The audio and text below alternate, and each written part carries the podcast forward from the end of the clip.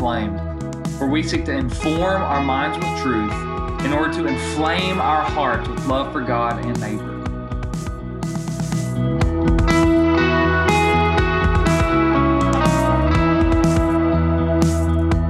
I'm Brad Owens. I'm excited that you're joining me today for another episode.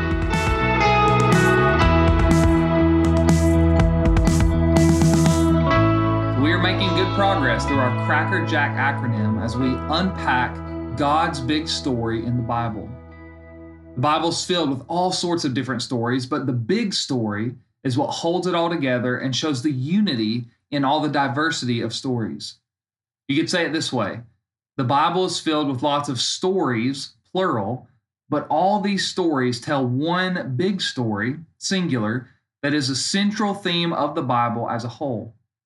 At its core, the Bible is about what the holy God has done to rescue an unholy people and to bring them back into his holy presence to glorify and to enjoy him forever. Today, we tackle the A in the word Jack, which stands for all nations. And this part of the big story of Scripture focuses on the Great Commission in Matthew twenty-eight and the explosive spread of the gospel in the early church, which is recorded for us in the book of Acts. After Jesus ascends into heaven to rule from the Father's right hand, the church waits for the arrival of the Holy Spirit and then explodes outward in mission toward the lost world. They stop at nothing to get the word out of what Christ has done to save sinners from the judgment they deserve. They give up comfort and security and their resources in order to further the spread of the gospel throughout the world. The energy and excitement we see motivating the church in the book of Acts is meant to be a massive motivation and a source of conviction for us today. The missionary zeal we find in the pages of Acts sometimes seems foreign to the way that we live our lives. And sometimes we need a good kick in the pants to remind us what matters most. And the book of Acts brings that conviction and gives us motivation to live for his glory above all else. John Frame, in his Systematic Theology book, pinpoints three things that capture the mission that God gave the church. His people are to live in hot pursuit of these three things, which are worship, evangelism, and discipleship. You can remember these with the acronym DEW, like Mountain Dew. Just as Mountain Dew is the most glorious, supreme drink on the planet, discipleship, evangelism, and worship are the supreme tasks God calls us to as his people. This is what we are to be about. We are called to worship the Lord alone, to spread the gospel around the world through evangelism, and to deepen other believers' love for Christ through intentional discipleship. So let's think through each of these weighty and wonderful responsibilities a little bit more. We'll walk through the DO acronym backwards, tackling worship first, then evangelism, and then discipleship. And all these are aimed at bringing all nations to faith in Christ and into a life-giving relationship with the three-in-one God who made us all. John Piper has said before that missions exist because worship doesn't. His point is that the reason we do missions, seeking to spread the gospel through our lips and our lives and thoroughly discipling other believers, is to transform those who want nothing to do with God into those who find their greatest delight in him. Our mission as the church is to restore sinners back into their proper role as worshipers of the one true God. This is what we were made for. As Augustine has said, our hearts are restless until they find their rest in him. True rest and true joy can be found only in the Lord. And the gospel has paved the way for sinners to come back to him. And that's what we are tasked by God with, to go out and share this message so that the lost can return to the one who made them, the one who loves them, and the one who died to deliver his people from eternal separation from God.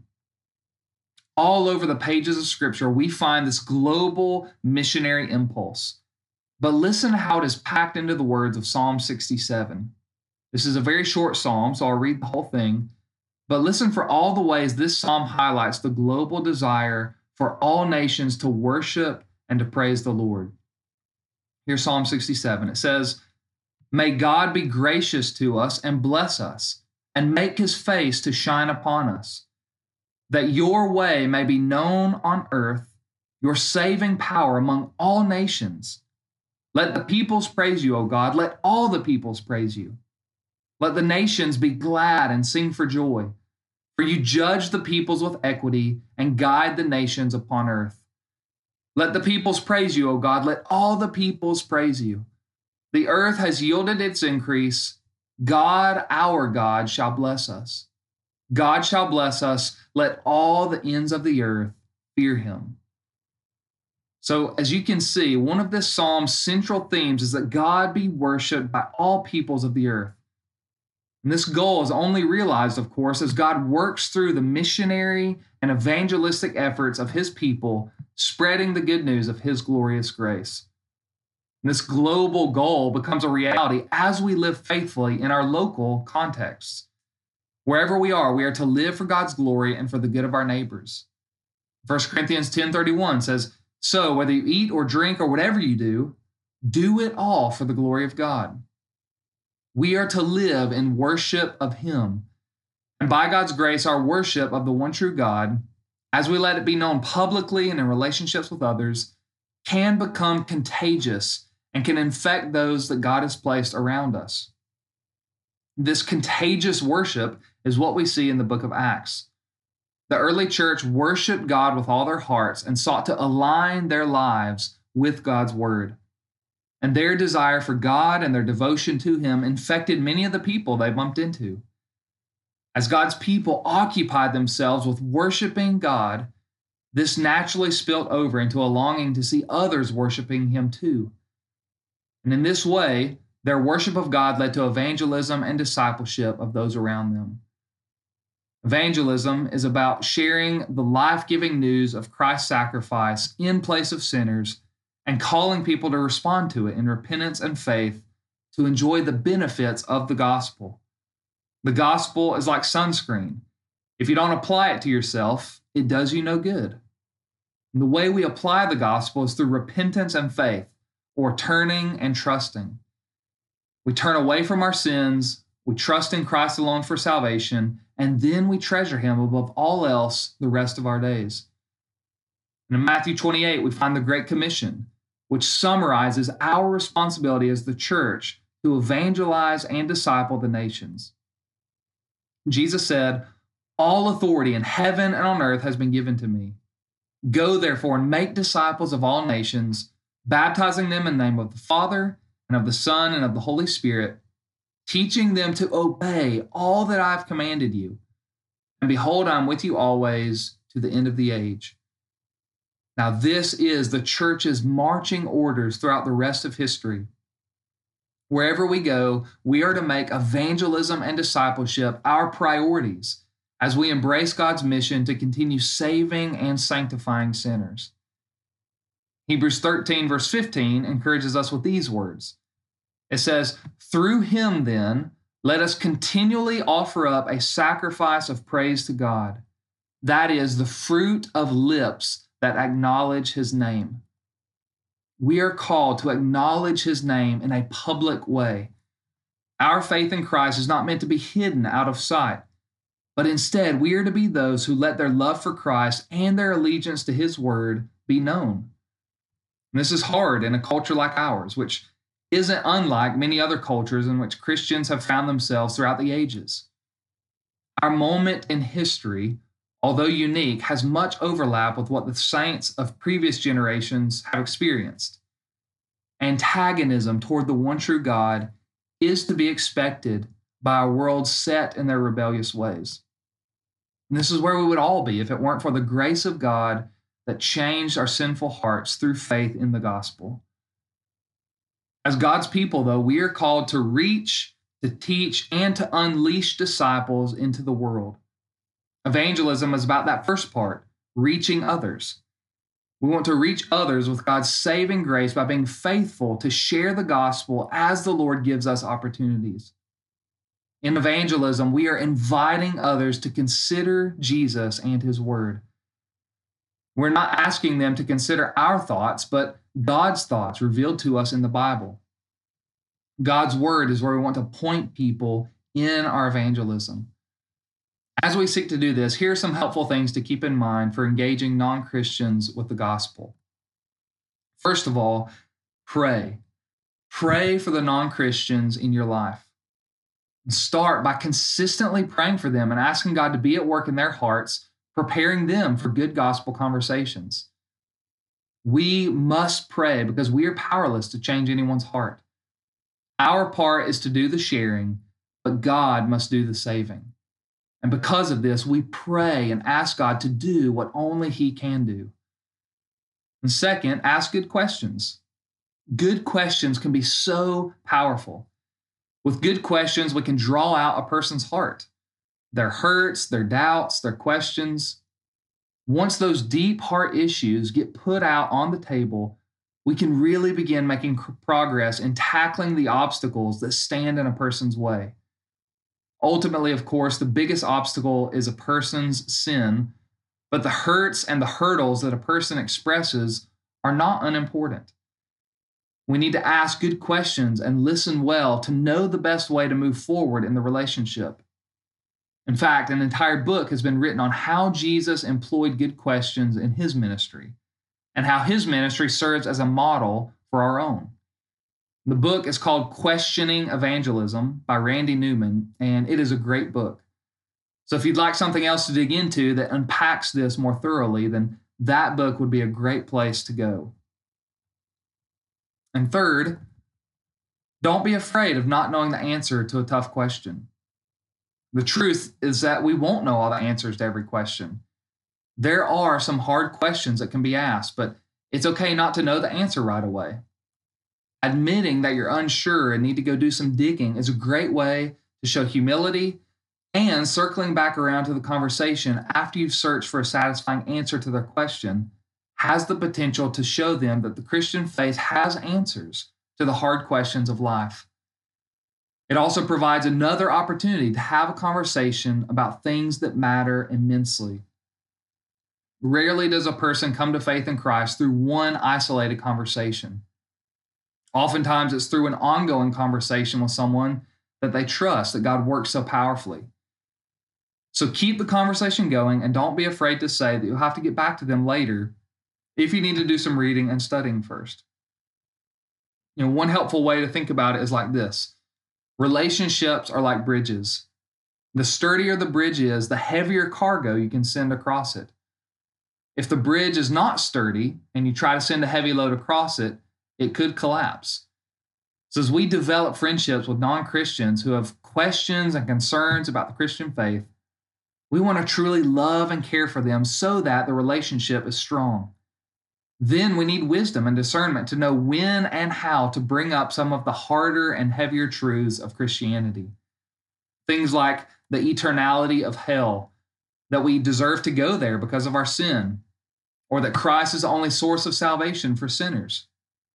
And, of course, all the ethical issues in our culture that God's word challenges and confronts. It's not easy knowing how to navigate these things. But at some point, they become necessary elements of faithful evangelism and discipleship. And once someone comes to faith in Christ, the work is not done. In fact, it's far from being done. Once a person is trusted in Christ, they have now become a little baby Christian, and they need so much care and support as they learn what it looks like to grow up into Christ and to navigate the Christian life with all of its challenges and temptations. Remember, we are called to reach, to teach, and to unleash disciples into the world. Evangelism is about reaching lost people and seeing them embrace faith in Christ. But discipleship is about the ongoing teaching and training that is needed for a person to then be unleashed out into the world to accomplish God's purposes. Second Timothy two, verses one and two, is a great discipleship passage. It says, "You then, my child, be strengthened by the grace that is in Christ Jesus, and what you have heard from me in the presence of many witnesses, entrust to faithful men who will be able to teach others also." Here we see how the vertical empowers the horizontal. Our relationship with God fuels our ministry and our love toward others. First, the vertical. We are told to personally be strengthened by the grace that is in Christ Jesus. And as we do this, the horizontal flows out of the vertical. Our joy in the Lord spills out into deliberate discipleship. It says, what you have heard from me in the presence of many witnesses, entrust to faithful men who will then be able to teach others also. So there is an intentional investment in others that flows from the joy and excitement that we are finding in our relationship with the Lord. If you've ever tried to invest in something worthwhile, you know how much thought and restraint and discipline is needed. Investing our money first requires that we exercise self-control by saying no to unnecessary purchases and saving our money. We must think through where we should invest our money, or think about investing in your physical fitness. Great energy and discipline is needed for this. We must watch what we're consuming. We must push ourselves when we want to stop. No pain, no gain, right? And we must think through a plan that we will then stick to. Investing in the spiritual development of others is no easy thing either. We need a plan. We need resolve. We need determination.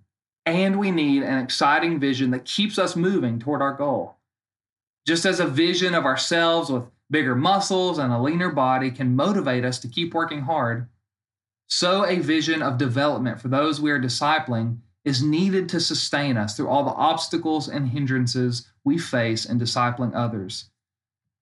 Here are some practical steps as you consider intentionally investing in the spiritual growth of other believers. First, start by asking God to deepen your hunger for His Word, and then work toward developing that hunger. Jeremiah fifteen, verse sixteen says, your words were found, and I ate them, and your words became to me a joy and the delight of my heart. As we commit ourselves to digging in and to devouring God's Word, it will become the delight of our hearts the more we do it. God's Word is like a bag of peanut M and M's. One serving just isn't enough. You find yourself always coming back for more.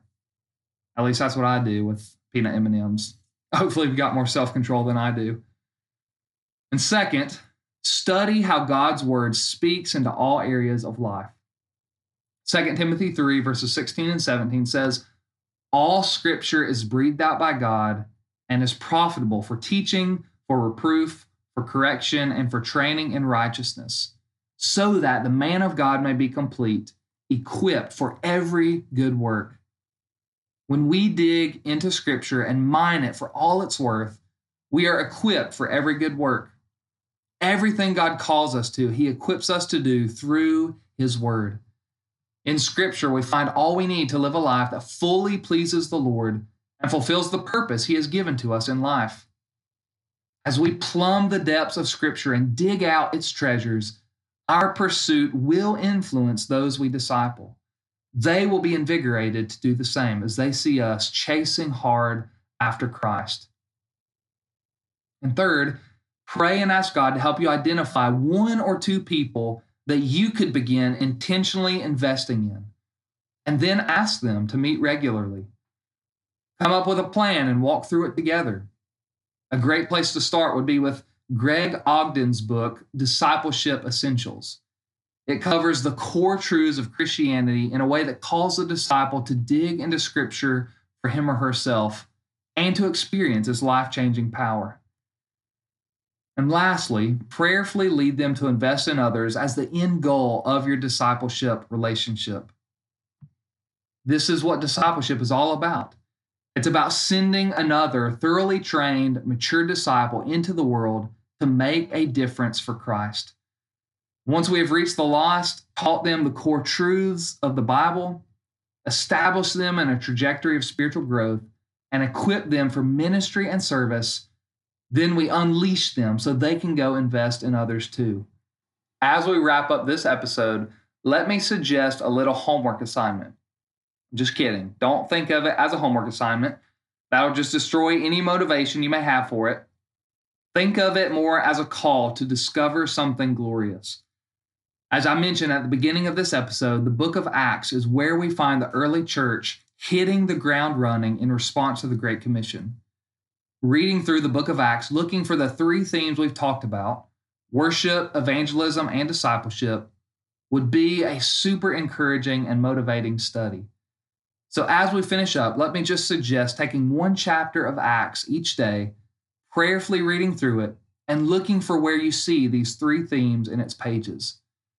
As you do this, ask God to work in your heart to cultivate the same missionary and evangelistic zeal that the early church demonstrated in the pages of this book. I think God would be absolutely delighted with such a prayer.